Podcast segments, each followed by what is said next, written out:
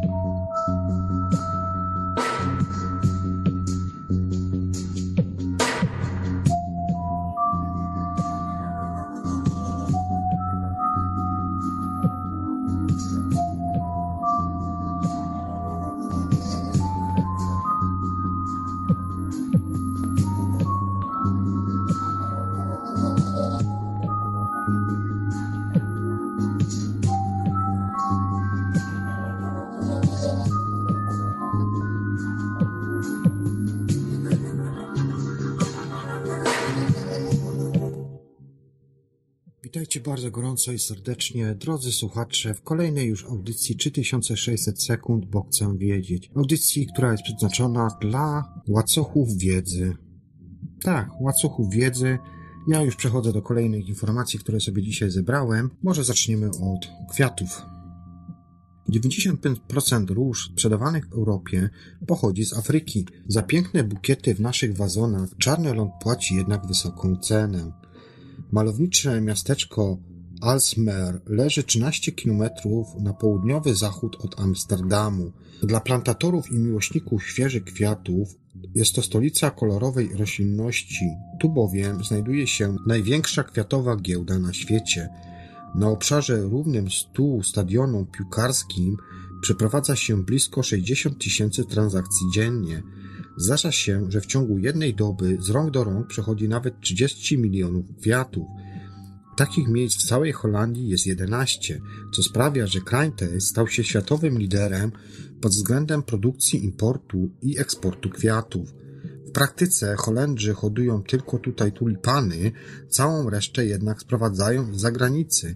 Storczyki na przykład z Tajlandii i Australii, goździki na przykład z Kolumbii, a róże z Kenii, Etiopii, Ugandy, Zimbabwe i Tanzanii. Jak zapewniają plantażorzy, łatwiej i taniej jest sprowadzać rośliny z innych kontynentów niż uprawiać je na miejscu. Problem polega na tym, że produkcja kwiatów nie odbywa się bez szkody dla środowiska. Najwięcej kontrowersji wzbudza uprawa królowej kwiatów ciętych, czyli róży. Zanim róże staną się ozdobą w waszych wazonach, muszą zostać ścięte bardzo wcześnie rano, koniecznie w chłodnym powietrzu, by rośliny zatrzymały wodę.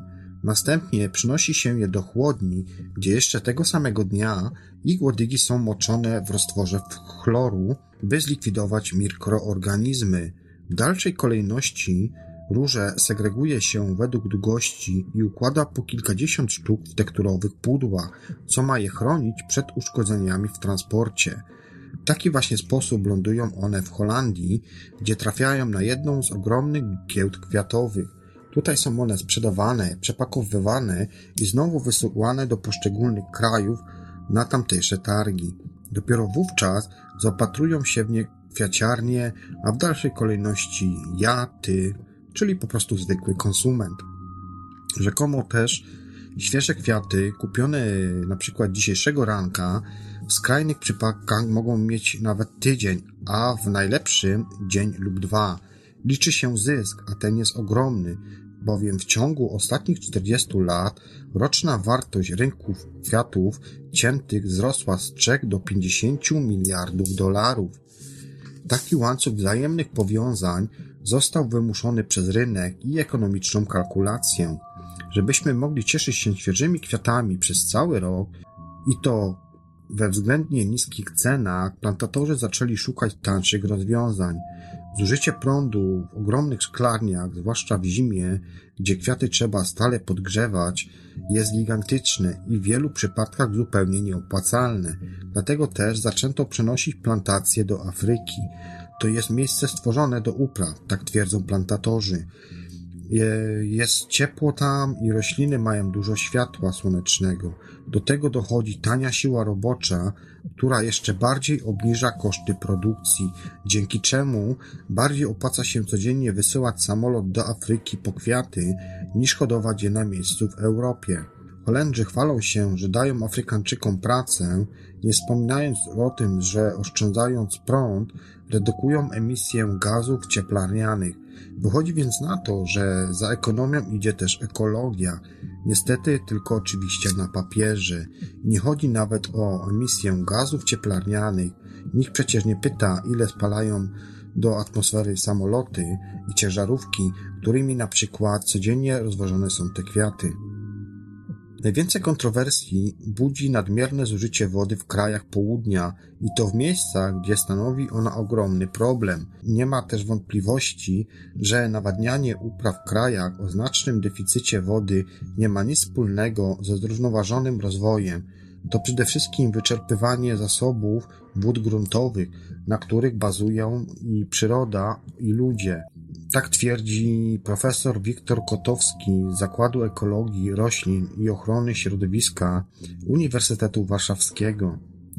Aby uzmysłowić sobie, na czym polega problem, trzeba wiedzieć, że pojedyncza róża potrzebuje do wzrostu aż 1,5 litra wody dziennie. Jeśli pomnożymy to przez miliony sztuk kwiatów hodowanych na każdej plantacji, będziemy mieli obraz skali zjawiska. Żeby biznes był opłacalny, konieczny jest stały, bliski dostęp do wody. Dlatego też plantacje kwiatów najczęściej zakłada się w pobliżu jezior. To już inna sprawa, że te stanowią przy okazji źródło wody pitnej dla okolicznych mieszkańców. Dokładnie taka sytuacja dotknęła na przykład mieszkańców domów jeziora Naivasha w Kenii, gdzie ulokowano tam kilkadziesiąt plantacji. Kenia jest to największy eksporter róż do Europy. Według szacunków branża zatrudnia tam kilkaset tysięcy mieszkańców. Tyle, że ofiarą prężnie działającego biznesu jest zbiornik wody, który z każdym rokiem umiera. Obniża się poziom wody, a z jeziora znikają ryby i inne zwierzęta. Jakby tego było mało, do wód trafiają ogromne ilości chemikaliów wykorzystywanych przy nawożeniu plantacji. Tak mówi dr Harper, David Harper, dziennikarz naukowy stacji BBC, który od lat monitoruje ten problem. Harper oskarża o ten stan rzeczy nie tylko skorumpowanych kenijskich urzędników, ale także swój kraj, a ściślej mówiąc brytyjskie supermarkety, które są głównym nabywcą róż. Jego zdaniem każdy konsument kupujący różę bez ekologicznego certyfikatu przyczynia się do dewastacji afrykańskiego jeziora. W efekcie tamtejsza sawanna zamienia się w jedną wielką plantację. Woda pitna i degradacja środowiska to nie jest jedyna cena, jaką płacą mieszkańcy za uprawę pięknych róż. Praca na plantacji to nowa forma niewolnictwa. Młode kobiety, a niekiedy nawet kilkuletnie dziewczynki, czy też chłopcy, pracują w polu po 12 godzin dziennie, bez masek i odzieży ochronnej, a przez rany na rękach od kolców przenikają do ich organizmów groźne dla zdrowia pestycydy. Problem ten dotyczy wszystkich krajów południa. Kilka lat temu na przykład badania przeprowadzone w Etiopii przez tamtejszy HUNPO ujawniły, że w regionie Oromia spośród 100 substancji stosowanych do oprysków aż 15 zostało sklasyfikowanych przez WHO jako silnie rakotwórcze. Cała chemia wdychana jest nie tylko przez pracowników plantacji, ale przedostaje się również do wód gruntowych. Aby walczyć z problemem, część supermarketów prowadza do sprzedaży róże z certyfikatem Fairtrade, który jest gwarantem estetycznych warunków pracy i dbania o środowisko naturalne. Na naszych plantacjach jest to powszechnie stosowane rozwiązanie i należy do tego na przykład hydroponika, recykling wody i wykorzystywanie wody deszczowej. Tak przynajmniej twierdzi jeden z plantatorów. Ponadto niedawno zdecydowano o przeznaczeniu części premii Fairtrade na nasadzanie drzew wzdłuż brzegów rzeki Ati. Sadzenie nowych drzew zapobiega erozji gleby i chroni cenne przyrodniczo zlewisko Ati. Tak tłumaczy pan Krzysztof Rączkowiak z Fairtrade Polska. Niestety, nie wszyscy chcą płacić więcej, problem więc zostaje dalej nierozwiązany. Zdaniem profesora Kotowskiego, certyfikowanie zbiorników jest to dobry kierunek, bo sytuacja się nie poprawi, jeśli to sami konsumenci nie zmienią swojego podejścia. Przez cały rok chcielibyśmy prowadzić ten sam styl życia, ale nie da się tego osiągnąć bez szkód w środowisku. Tymczasem kwiaty w dużych ilościach powinniśmy wykorzystywać wyłącznie w sezonie, gdy jesteśmy w stanie hodować w Europie na zewnątrz, bez konieczności transportu na duże odległości.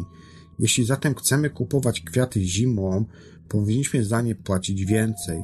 W ten sposób zrównoważylibyśmy ekologiczny rachunek. Nie wiem jak wy, ale trudno mu nie przyznać racji. I uważajcie, a przede wszystkim kupujcie świadomie.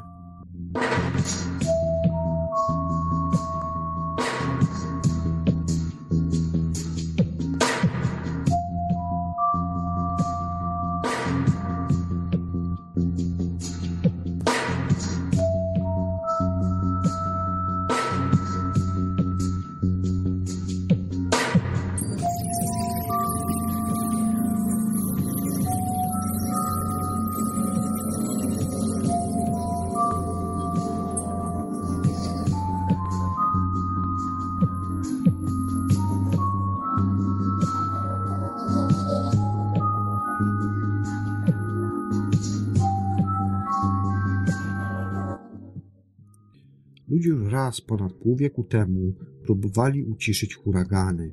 Bez skutku. Mimo to nie porzucili oni marzenia o uspokojeniu żywiołu, zanim wtarnął on na ląd. W konfrontacji człowieka z huraganem do tej pory zawsze wygrywał huragan. Właściwie nie ma czemu się temu dziwić. Cyklony tropikalne, zwane huraganami na Atlantyku, a tajfunami na Pacyfiku, to najpotężniejsze ze wszystkich żywiołów atmosferycznych. Pełni rozwinięty cyklon tropikalny, czyli taki średniej wielkości huragan, uwalnia w dowolnym momencie około 50 terawatów energii, z której tylko 1% zostaje zamieniony na wiatr. Reszta jest to głównie ciepło pobrane od rozgrzanej wody oceanicznej. Tego ciepła uwalnia się tyle, ile podczas eksplozji bomby atomowej o mocy 10 megaton, powtarzanych co 20 minut. Tak twierdzi pan Chris Lancea, badacz huraganów z amerykańskiego National Hurricane Center w Miami. Dodaje jeszcze, że na przykład w 2016 roku cała ludzkość wyprodukowała jedną trzecią energii, jaką niesie przeciętny huragan. A są przecież także takie huragany nieprzeciętne, na przykład jak Harvey, który w sierpniu 2017 roku wkroczył do Teksasu, przynosząc poza wiatrami wiejącymi z maksymalną prędkością 215 km na godzinę także niewyobrażalne wprost ulewy. W niektórych miejscach w ciągu jednego dnia spadło tyle deszczu, ile spada tam w ciągu roku. Efekt to ponad 70 ofiar śmiertelnych i setki tysięcy domów zniszczonych przez wichury lub też powódź.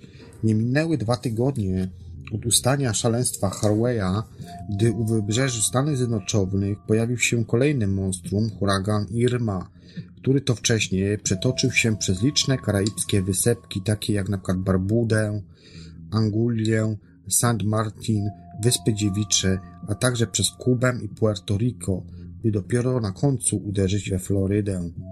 Irma okazała się najpotężniejszym huraganem na Atlantyku od 12 lat. Nad Karaibami zameldował się w asyście wiatrów wijących z prędkością 295 km na godzinę. Dokonała niemal całkowitej destrukcji francusko-holenderskiej wyspy Saint Martin, gdzie 70-80% spośród kilkunastu tysięcy budynków nie nadaje się do zamieszkania, a także zrównała z ziemią, niemal wymazała z mapy francuską wyspę Saint Barthélemy. Cztery dni później Irma była już nad Florydą. Nieco osłaba, ale wciąż mochała z prędkością ponad 200 km na godzinę. Powalała budynki, wywracała drzewa, samochody i słupy energetyczne. Finalnie pozbawiła prądu 6,5 miliona domostw, czyli dwie trzecie wszystkich w tym gęsto zaludnionym stanie.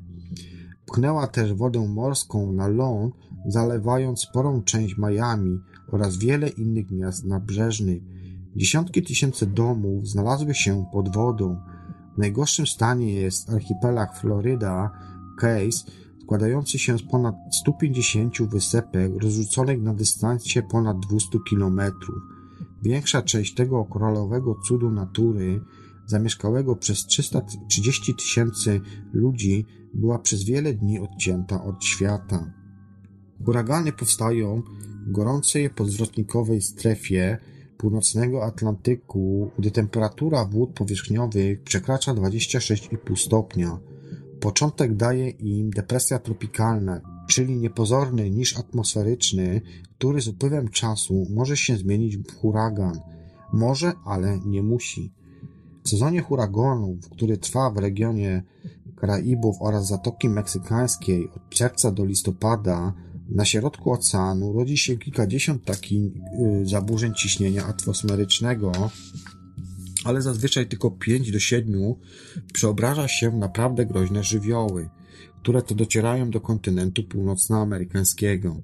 Pierwszy krok na tej drodze jest to zwiększenie prędkości wiatru. Mierzy się ją przez minutę i wylicza średnią.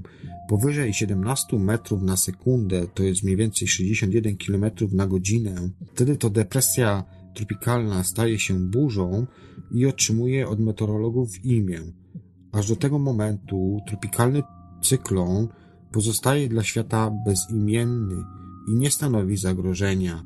Gdy jednak wirus się rozkręci na dobre, a raczej, trzeba tu powiedzieć, że chyba raczej na złe, potrafi błyskawicznie przybierać na mocy. Tak było na przykład ze słynną ostatnio Katriną, która w 2005 roku niszczyła Nowy Orlean. W ciągu 48 godzin od chwili powstania pokonała ona 600 km, a gdy zbliżała się do Florydy, zaliczono ją do kategorii burz tropikalnych. Kilkanaście godzin później dała już z prędkością przekraczającą 117 km na godzinę, a zatem była pełnoprawnym huraganem pierwszej kategorii, czyli najsłabszym z pięciostopniowej skali Safira Simpsona. Na Florydzie zabiła dziewięć osób i spodobała straty w wysokości kilku miliardów dolarów, ale dopiero się tak naprawdę rozkręcała. Rozgrzewała wyjątkowo gorącymi wodami Zatoki Meksykańskiej. Czwartej doby od narodzin prędkość wiatru przekroczyła 178 km na godzinę, co oznaczało, że Katrina stała się huraganem trzeciej kategorii i nadal rosła w siłę. Kolejnego dnia wichry wokół oka huraganu udeły z prędkością 250 km na godzinę. Katrina wówczas awansowała do wąskiego grona najstraszliwszych huraganów piątej kategorii. Podobnie również było z Irmą. Meteorolodzy dostrzegli ją na mapach i zdjęciach satelitarnych jako małe zafalowanie ciśnienia atmosferycznego u zachodnich wybrzeżów Afryki. Dwie doby później minęła wyspy Zielonego Przylądka i popędziła dalej na zachód. Była już wtedy depresją tropikalną, która zmieniła się w huragan w ciągu zaledwie 12 godzin. W tak krótkim czasie prędkość wiatru w wirze wzrosła o ponad 100 km na godzinę, a z jego środka wyłoniło się wielkie oko o średnicy 50 km, tak zwany obszar ciszy i bezchmurne niebo. Wtedy to huraganowi nadano imię. Właśnie to błyskawiczne tempo przepoczwarzania się depresji tropikalnych w huragan sprawia, że obserwowanie i prognozowanie zachowania tego żywiołu jest bardzo trudne, a jeszcze trudniejsze podjęcie próby jego uspokojenia, aby dalej już nie rósł w siłę, a jednak takie próby podejmowano. 13 października 1947 roku na pokład amerykańskiego bombowca załadowano 39 kg kryształków suchego lodu, czyli zmrożonego dwutlenku węgla. Samolot z nietypowym ładunkiem uniósł się w powietrze i poleciał w kierunku huraganu, który oddalał się już spokojnie od wybrzeży Stanów Zjednoczonych i dlatego też wydawał się idealnym kandydatem do przeprowadzenia pierwszego eksperymentu w ramach projektu Cirrus, którego to celem było znalezienie sposobu unieszkodliwienia huraganów.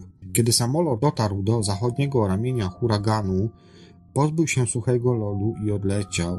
Znajdujący się w drugim samolocie badacze robili zdjęcia, aby na podstawie ich późniejszej analizy zobaczyć, czy miliony krystalicznych drobin zmieniły wygląd, rozmiar i ułożenie olbrzymich dziur, które owiały się wokół oka cyklonu.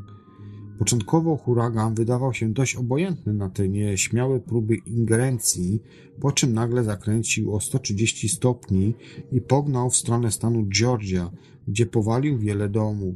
Ściekli mieszkańcy zażądali od państwa rekompensaty za tragiczne dla nich konsekwencje doświadczeń naukowych, ale do procesów sądowych jednak nie doszło, bo przypomniano sobie, że podobne zwroty huraganów obserwowano już dawniej. Późniejsze analizy potwierdziły także, że wir zaczął skręcać, zanim dosypano do niego lodu. Projekt Cirrus szybko odłożono więc do szuflady. Dzisiaj założenia tamtego eksperymentu wydają się bardzo naiwne. Pomysł, że potężne zjawisko można zmodyfikować kilkudziesięcioma kilogramami proszku wyjętego z zamrażalki wywołuje śmiech u współczesnych badaczy ale kiedy w połowie lat 50. XX wieku wschodnie wybrzeże Stanów Zjednoczonych nawiedziła seria silnych huraganów, rychło do idei powrócono. Najpierw jednak przeciwnika mieli rozpoznać meteorolodzy.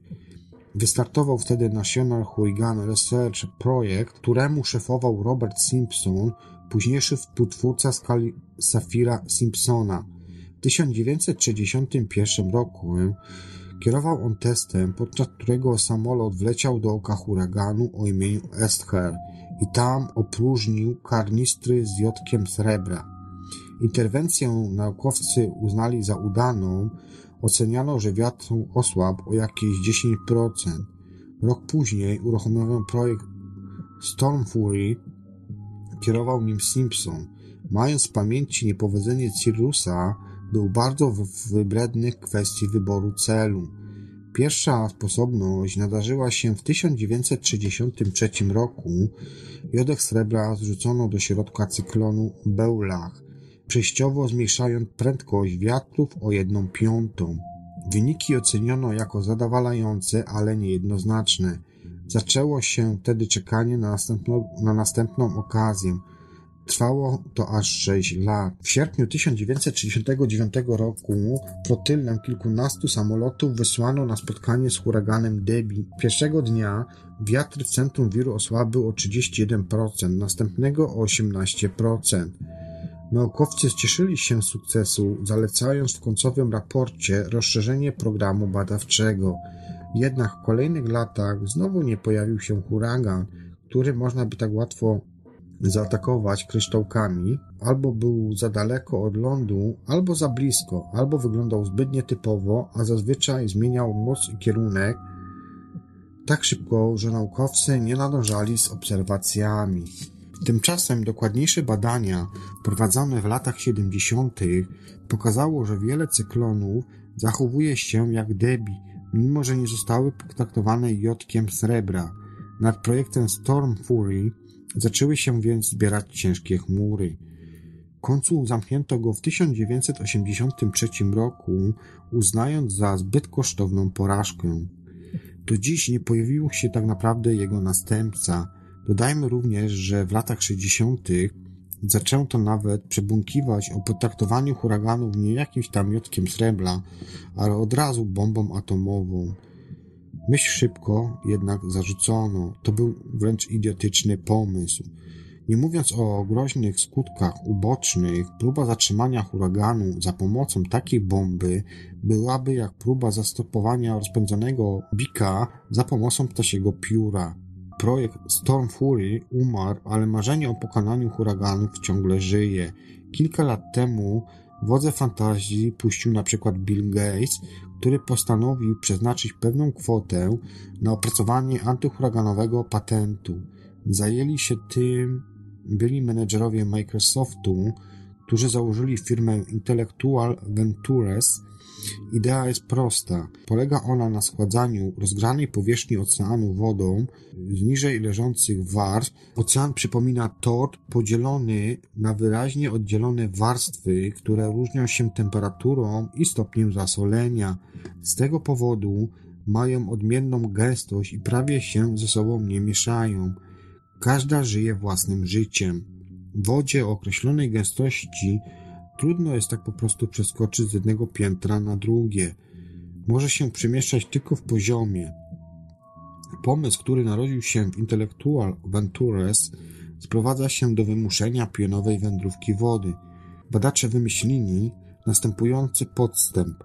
Należy rozmieścić na wodzie swobodnie unoszące się kręgi wykonane z tworzywa sztucznego – każdy taki krąg miałby średnicę 100 metrów.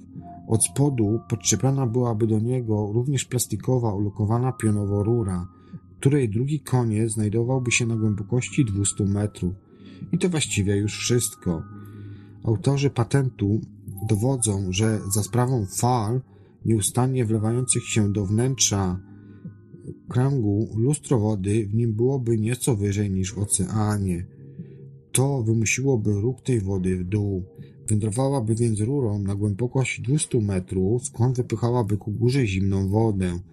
Symulacje komputerowe pokazały, że to może działać. W wyniku pionowego mieszania się wody temperatura morza w pobliżu kręgu nieco by się obniżyła. Patent nazwano zlewem Saltera od nazwiska głównego twórcy rozwiązania Stevena Saltera emerytowanego profesora University of Edinburgh, sławy w dziedzinie pozyskiwania energii morskiej i konstruktora pierwszej na świecie turbiny zamieniającej ruch fal w prąd. Salter podkreśla, że kręgi nie zatrzymują tropikalnego cyklonu. To zbyt potężne zjawisko atmosferyczne. Mogą natomiast osłabić jego moc, sprawić, że zamiast huraganu kategorii piątej w ląd uderzy wir kategorii trzeciej. Wciąż groźny, ale znacznie słabszy. W tym też celu wystarczy, jeśli temperatura na powierzchni oceanu spadnie o 1 do 2 stopni. Rzecz jasna, aby uzyskać pożądany efekt, potrzeba nie jednego, ale dziesiątek tysięcy syfonów. Ponieważ konstrukcja nie zawiera jednak elementów ruchomych, a działa wyłącznie dzięki falom morza i sile grawitacji, zdaniem naukowców powinna być tania w produkcji i łatwa w użyciu. Takie syfony można szybko rozkładać i składać, przekonuje Salter. Mimo wszystko łączny koszt i zastosowania byłby olbrzymi. Wstępnie oszacowano go na 1 do 2 miliardów dolarów. Jest to sporo, ale wielokrotnie mniejsze niż straty spowodowane przez największe huragany. Tak komentuje to pan doktor naukowiec. Jest też i inny sposób na mieszanie wody w oceanach. Zaproponowała go grupa inżynierów i naukowców z innowacyjnej firmy Atmocean. Jest to wielka boja unosząca się na powierzchni oceanu w rytm fal morskich. Wraz z nią poruszają się tyle, że pod wodą prostokątne panele podwieszone od spodu na długiej linii. Największe z nich mają metr długości. Kiedy pracują, wyglądają jak wielkie wachlarze. Urządzenie nosi nazwę West i ma tę przewagą nad zlewem Saltera, że już istnieje. Największy do tej pory skonstruowany zestaw zanurza się na głębokość 60 metrów i składa się z setek ruchomych paneli popychających wodę do góry. Do łagodzenia huraganów potrzebny byłby przynajmniej dwa razy większy, tak wynika przynajmniej y, z wyliczeń. Wskazują też one, że gdyby na kilka dni przed nadejściem cyklonu rozmieścić na powierzchni oceanu obejmującej 150 do 200 m2 dużą liczbę takich mieszalników, obniżyłyby one temperaturę wody powierzchni o 1,5 stopnia. I to nie jest koniec poszukiwań broni antyhuraganowej. Kolejna koncepcja, bardziej mobilna, zakłada zbudowanie armady barek, które za pomocą rur i pomp zasysałyby zimną wodę z głębokości 150 do 200 metrów, a następnie rozprowadzałoby ją na powierzchni oceanu. Jeszcze bardziej śmiała wizja powstała po drugiej stronie Pacyfiku. Japońscy naukowcy obliczyli, że obrona przed silnym tajfunem mogłaby polegać na wysłaniu flotylni około 20 łodzi podwodnych wyposażanych w zestawy rur pompujących w górę około 500 ton zimnych wody na minutę. W ciągu godziny taka armada mogłaby schłodzić powierzchnię oceanu o 2 stopnie Celsjusza, odcinając cyklon tropikalny od źródła energii. Realizacja wszystkich pomysłów wymagałaby zaangażowania funduszy publicznych. Naukowcy z Atmoceanu wyliczyli, że ich pomysł kosztowałby 1,5 miliarda dolarów, czyli mniej więcej tyle, ile zlewy Saltera. Łodzie podwodne z pewnością nie byłyby też tańsze. Co na to wszystko ci, którzy na co dzień zajmują się obserwacjami huraganów? Wielu jest tutaj oczywiście sceptycznych ludzi. We wszystkich tych wizjach, kreowanej w komputerze, nie docenia się skali, mocy oraz zmienności tego zjawiska. Gdyby chcieć schłodzić ocean znajdujący się na drodze huraganów, trzeba by działać bardzo szybko i na dużym obszarze. To jest oczywiście na obecną chwilę no nie za bardzo realne, tak przynajmniej twierdzi pan Mark Bouras, profesor meteorologii na Florida State University. Co ze skutkami ubocznymi przykład takiej ewentualnej ingerencji? Już teraz musimy się mocno nagłówkować, podpierając się obserwacjami lotniczymi, satelitarnymi i modelami, aby wskazać najbardziej prawdopodobną trasę huraganów. A taki dodatkowy czynnik jak nagłe schłodzenie wód mógłby to wszystko jeszcze bardziej zagmatwać. W tej chwili bałbym się takich prób, podsumuje Borasa, ale inni naukowcy zwracają też uwagę, że wiedza na temat huraganów szybko rośnie i w przyszłości ktoś, kto zechce po nią sięgnąć, aby zapanować nad żywiołem, a przynajmniej go trochę osłabić albo przegrać, bardzo szybko poprawi się. Kiedy w 1992 roku we Florydę uderzył potężny huragan Andre, jego najprawdopodobniejszą trasę pokazywaliśmy na trzy dni przed całym zdarzeniem dokładnością do 500 km. Ćwierć wieku później, gdy na Florydę szła Irma, dokładność naszych prognoz trzydniowych wynosiła już 150 km. Informuje Frank Marx, szef ośrodka Huygen Research Division w Miami. Placówka ta kontynuuje badania rozpoczęte ponad pół wieku temu przez Roberta Simpsona. On pragnął poznać jak najbardziej huragany, aby móc je bezpiecznie stopować. My natomiast na razie zajmujemy się tym pierwszym, a o tym drugim na co dzień nie myślimy. Jednak finalnie być może do tego zmierzamy. Na przykład naszym obecnym celem jest wydłużenie prognoz tras huraganów do 7 dni. Za dekadę lub dwie, kiedy już opanujemy tę sztukę, a poza tym będziemy potrafili jeszcze precyzyjnie wskazywać czułe miejsca wiru, z pewnością pojawi się myśl, czy nie warto tej olbrzymiej wiedzy wykorzystać nie tylko do ostrzegania przed huraganami, ale również do stawiania im czoła, twierdzi oczywiście pan Marx.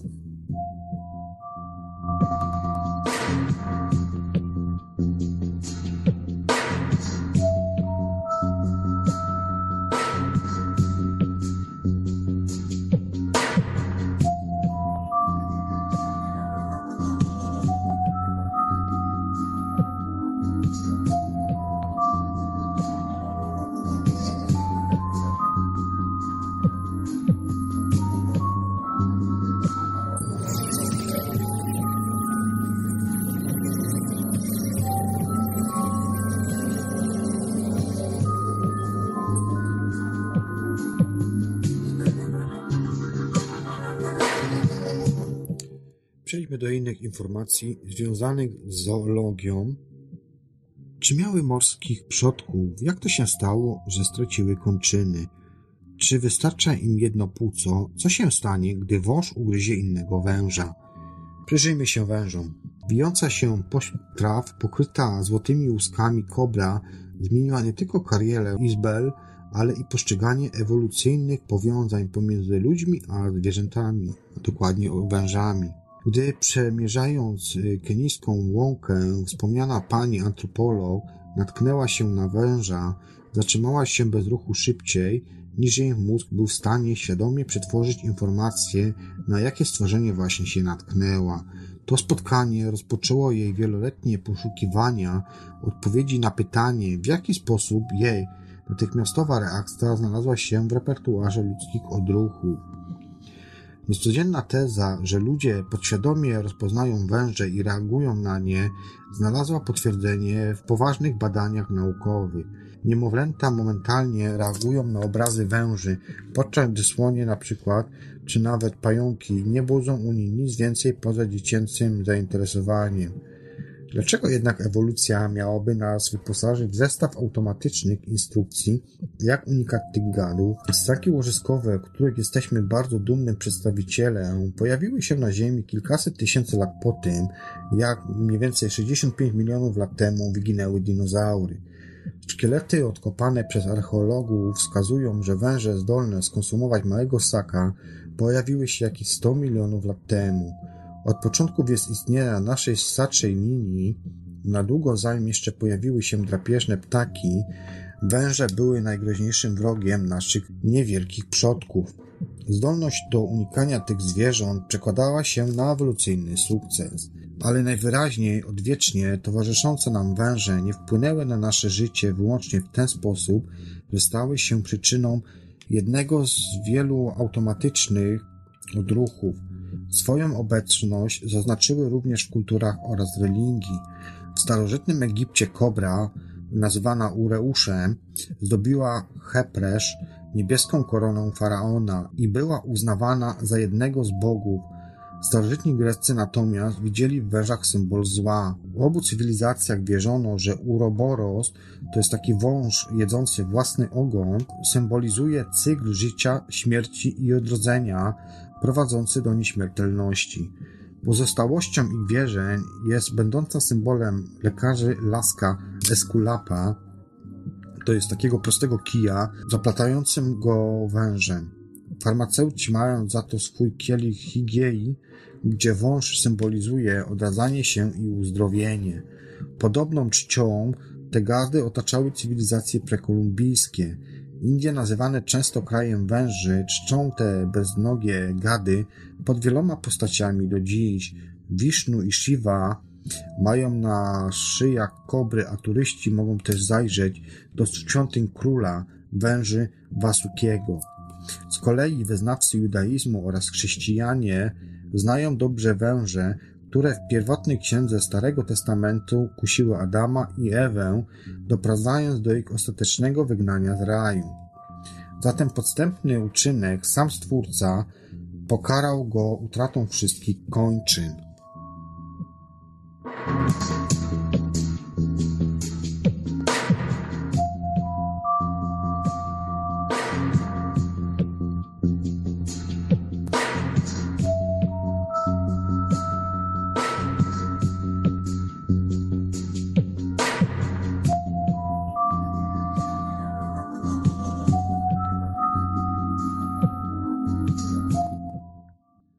Większość zamieszkujących naszą planetę zwierząt nogi jednak posiada. Kończyny pozwalające sprawnie poruszać się na lądzie, koronach drzew, podziemnych tunelach czy w wodzie. Nawet stworzenia, które opanowały sztukę latania, nie mogą się obyć bez choćby jednej pary nóg. Tym bardziej utrata tego uniwersalnego wynalazku ewolucji wydawać by się mogła zbyt wielką karą. Nic jednak bardziej mylnego.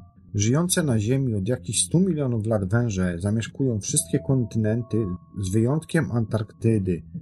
Niemal 3000 gatunków tych zwierząt zasiedla tak skrajne środowiska jak tereny za kołem podbiegunowym w Skandynawii, w Himalajach, w lasach deszczowych Borneo czy na pustyni w Arizonie. Przedstawiony w Starym Testamencie ciąg zdarzeń, który doprowadził do utraty kończyn przez węży, jest oczywiście jedynie kreatywną próbą odpowiedzi na pytanie, dlaczego w ogóle się ich pozbywać. Tę trapiącą ludzi od tysięcy lat zagadkę udało się rozwiązać tak naprawdę całkiem niedawno. Badania nad pochodzeniem węży były od zawsze trudne. O ile skamieniałości dużych zwierząt, np. dinozaurów, zachowują się w materiale kopalnym całkiem nieźle, o tyle tak bardzo delikatne szkielety jak węży fosylizują raczej rzadko. Ze skamieniałości, które udało się znaleźć paleontologom i po dogłębnej analizie biologów zajmujących się anatomią porównawczą powstały dwie teorie tłumaczące ewolucję węży. Pierwsza teoria mówi, że węże wyewoluowały z żyjących w norach jaszczurek z rodziny waranowatych, co czyniłoby je krewnymi waranów z Komodo. W kredzie przodkowie węży mieli szukać pod ziemią pokarmu albo schronienia. Cokolwiek to było, życie w norach wywiera ewolucyjną presję na posiadanie długiego i smukłego ciała, ale już niekoniecznie nóg. W zapisie kopalnym z tamtych odległych czasów pojawiają się też szkielety dwunożnych jaszczurek. Inne szkielety przodków węży posiadały jeszcze kości tylnych kończy, ale nie miały one żadnego naturalnego umocnienia do reszty szkieletu. Szczątkowe kończyny tylne obecne są w szkieletach współczesnych pytonów, jednej z prymitywniejszych grup żyjących obecnie, obecnie węży. Ponowne odkrycie niewielkiego szkieletu węża w należącej do niemieckiego zbieracza skamieniałości kolekcji nadaje tej teorii dodatkową dozę prawdopodobieństwa. Liczący 113 do 126 milionów lat szkielet miał bowiem, jak domyślić się może każdy, kto choć trochę liznął łaciny, cztery kończyny. Tetra, czyli cztery, pod kończyna. Nogi były zbyt krótkie i wątłe, by nadać się do chodzenia, ale z pewnością mogły być pomocne przy przytrzymywaniu ofiary lub partnera. Ten gatunek, nazwa jest bardzo trudna, dobrze, postaram się to jakoś wam tutaj przeczytać. Tetrapodophys nie miał jednak jeszcze charakterystycznych dla węży cech budowy czaszki i kręgosłupa. Naukowcy nie są do końca przekonani, czy było to ogniwo pośrednie w ewolucji węży, czy zupełnie niezwiązany z nim gatunek. Ostatecznie plan budowy ciała podobny do węża wyewoluował na Ziemi zupełnie niezależnie przynajmniej 26 razy. Druga z popularnych teorii mówi, że węże zawdzięczają swój charakterystyczny wygląd przystosowaniu do życia w morzu. Jej zwolennicy postulują, że miały one wspólnego przodka z, mono, z monozaurami. Żyjące w późnej kredzie mozazaury wywodziły się z półwodnych luźkonośnych. Te mięsożerne jaszczurki zamieszkiwały morza i oceany. Miały długie i smukłe ciało, niektóre sięgały nawet 17 metrów długości, a kończyny przekształcone były w płetwy. Według tej hipotezy węże miały najpierw opanować życie w wodzie, a dopiero później rozpocząć inwazję na ląd.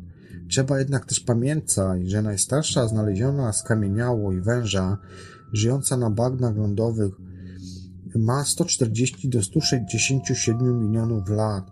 Pochodzi więc z Jury. Najnowsze badania genetyczne wykazały, że węże nie są aż tak blisko spokrewnione z żyjącymi współcześnie jaszczurkami, jak sądzono. Więcej pośrednich dowodów łączy je z samymi monozaurami niż z warantowatymi. By rozwikłać tę zagadkę, potrzebne są odkrycia kolejnych skamieniałości, najlepiej ze starszych warstw z Jury i wczesnej kredy.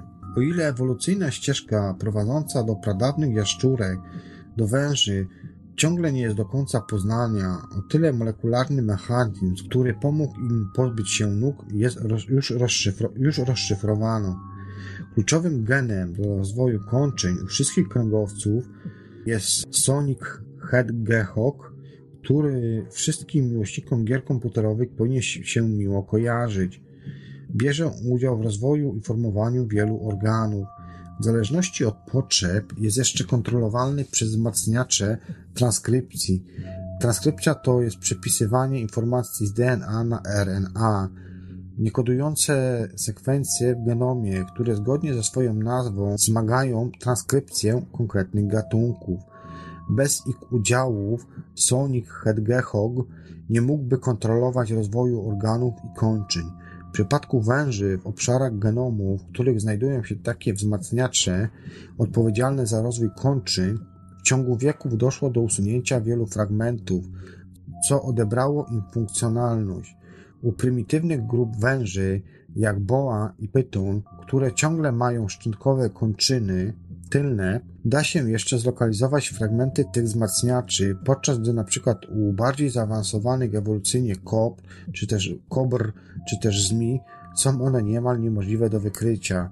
Z biegiem czasu, w kolejnych krokach ewolucji postępowała bowiem stopniowa degradacja tych fragmentów, a wraz z nimi degradacja kończyn.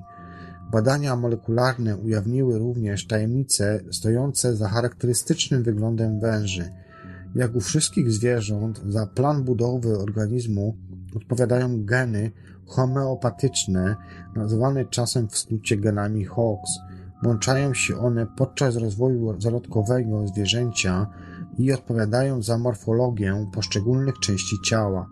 I tak mamy wśród nich grupy genów odpowiedzialne za odcinki szyjne, piersiowy, lędźwiowy, miedniczy i ogonowy. Ale na wczesnym etapie ewolucji węży geny odpowiedzialne za odcinek piersiowy zaczęły dominować nad innymi.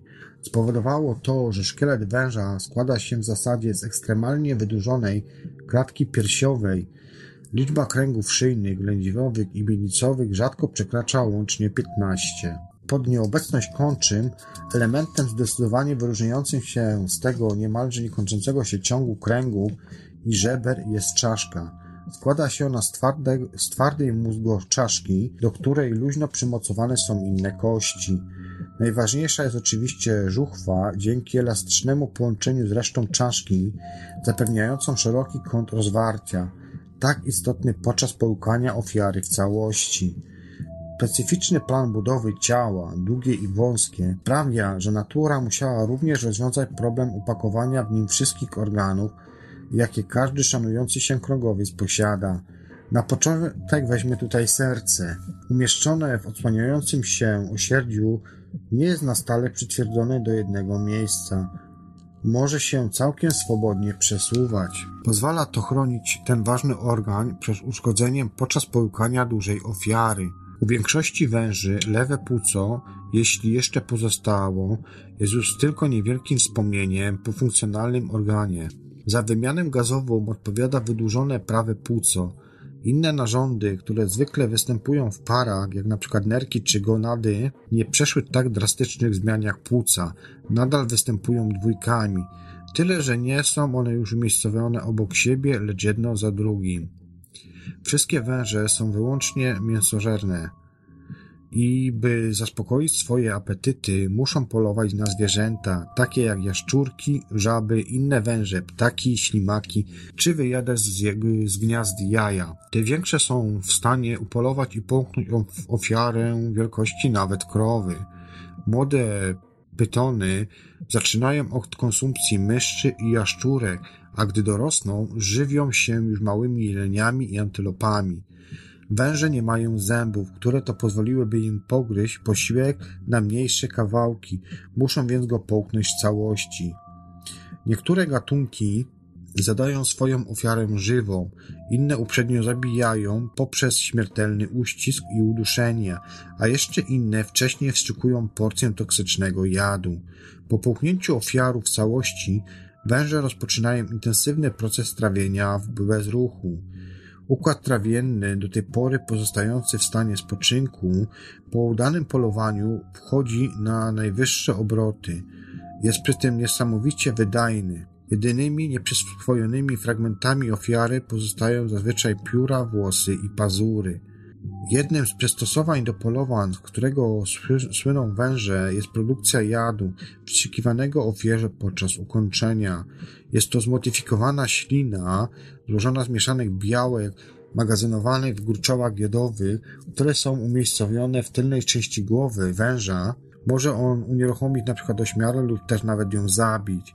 U zaawansowanych jadowitych węży uchodzi bezpośrednio do kanałów jadowych kłak górnej szczęki, u mniej rozwiniętych jedynie ścieka po kłach. Białka w jadzie mogą działać jak neuro lub chemotoksyny. Pierwsze blokują działanie komórek układu nerwowego lub wręcz je niszczą. Drugie prowadzą do rozkładu czerwonych krwinek, powstawania zakrzepów czy też destrukcji organów. Jak w większości węży zawiera również enzym hialuronidazę, która rozpuszcza macierz zewnętrznokomórkową w kankach i zapewnia tym samym szybką dyfuzję trucizny do organizmu. Jadowite węże zazwyczaj są odporne na wytwarzany przez siebie jad. Podobny rodzaj odporności wyewoluował u innych gatunków, które żywią się jadowitymi wężami. Niezależnie od sposobu, w jaki wąż radzi sobie z unieruchomieniem ofiary, zawsze musi ją najpierw znaleźć. Dla nas najważniejszymi zmysłami są wzrok i słuch, ale u węży nie odgrywają one już tak wielkiej roli. Ich oczy chronione są przez przezroczyste, zrośnięte powieki, a zdolność widzenia jest bardzo różna u poszczególnych gatunków. Te nadrzewne widzą najlepiej, podczas gdy na przykład niektóre żyjące pod ziemią są niemal ślepe. Węże nie mają również ucha zewnętrznego, jedynie wewnętrzne, co przesuwa i ten zmysł w kolejne ważności. Większość gatunków do lokalizacji i śledzenia swoich ofiar używa języka. Ten charakterystyczny, długi i rozwijający się na końcu organ zbiera znajdujące się w powierzchni cząsteczki, które potem poddawane są analizie w specjalnym narzędziu wewnątrz jamy gębowej. To właśnie dlatego węże niemal nieprzerwanie wystawiają i chowają język. Taka analiza zapachów znajdujących się w otoczeniu pozwala im ocenić obecność zarówno potencjalnych ofiar, jak i drapieżników. Niektóre gatunki, jak żmije czy pytony, wykształciły jeszcze bardziej niesamowity mechanizm lokalizowania posiłku. Dzięki umieszczonym w okolicach nożdżom receptorom widzą one promieniowanie podczerwone emitowane przez stałocieplną ofiarę. Receptory te działają na zasadzie aktywowania ciepłem kanałów jonowych. Takie kanały umieszczone w błonie komórkowej pełnią funkcje podobne jak zapora na rzece. Na konkretny sygnał otwierają grodzie i umożliwiają przepływ jonów w komórkach nerwowych, co generuje impuls elektryczny. W takim sam sposób działają receptory w oku, z tą różnicą, że aktywuje je światło, a nie ciepło. Komory, w których znajdują się te receptory, są okryte bardzo gęstą siecią naczyń krwionośnych, nie tylko dostarczających duże ilości tlenu, ale również błyskawicznie schładzających powierzchnię z receptorami. Inaczej jakość widzenia podczerwieni byłaby raczej słaba. Węże są również niesamowicie czułe na wibracje otoczenia. Szczególnie wrażliwa na tego typu bodźce jest spodnia część ciała zwierzęca, mająca bezpośredni kontakt z podłożem. Pozwala to wykryć zbliżającą się ofiarę bądź też zagrożenie. Węże, pomimo złej opinii, bardzo rzadko atakują ludzi. Zdecydowanie wolą unikać naszego sąsiedztwa. Są jednak podstawą utrzymywania równowagi w wielu ekosystemach, a tym samym i naszej egzystencji. 12% wszystkich gatunków jest już zagrożonych wyginięciem, a niemal 40% może zbliżyć się do tego stanu. Zatem trzeba dbać o te zwierzęta, tak naprawdę. Oczywiście występują tutaj też zwierzęta dwugłowe, które mają na przykład problem z koordynacją. Taki wybryk natury rzadko jednak przeżywa na wolności. Jad węży można pobrać. Służy on na przykład do wytwarzania antytoksyn, a więc takich preparatów leczniczych z przeciwciałami, ale niektóre z jego składników są uważane za kandydatów na przykład na lekarstwo. W Polsce na wolności występuje kilka gatunków węży. Największym z nich jest osiągający do 2 metrów długości wąż Esculap. Znajduje się pod ochroną, podobnie jak gniewoż plamisty, drobny i zupełnie niegroźny dla ludzi. Często jest mylony ze żmiją zygzakowatą. W naszym kraju można spotkać też objęte całkowitą ochroną takie mm, gady jak zaskroniec zwyczajny. Swoją nazwę zawdzięcza on żółtym plamom z tyłu głowy. Jedynym jadowitym wężem w Polsce jest żmija zygzakowata. Jej ukąszenia bardzo rzadko są śmiertelnie groźne dla ludzi. Uważać tutaj raczej powinny tylko dzieci, ale mogące one to ugry- ugryzienie spowodować wystąpienie martwicy tkanek. Trzeba się wtedy bardzo szybko oczywiście udać do lekarza. Część ukąszeń przebiega jednak bez strzyknięcia jadu.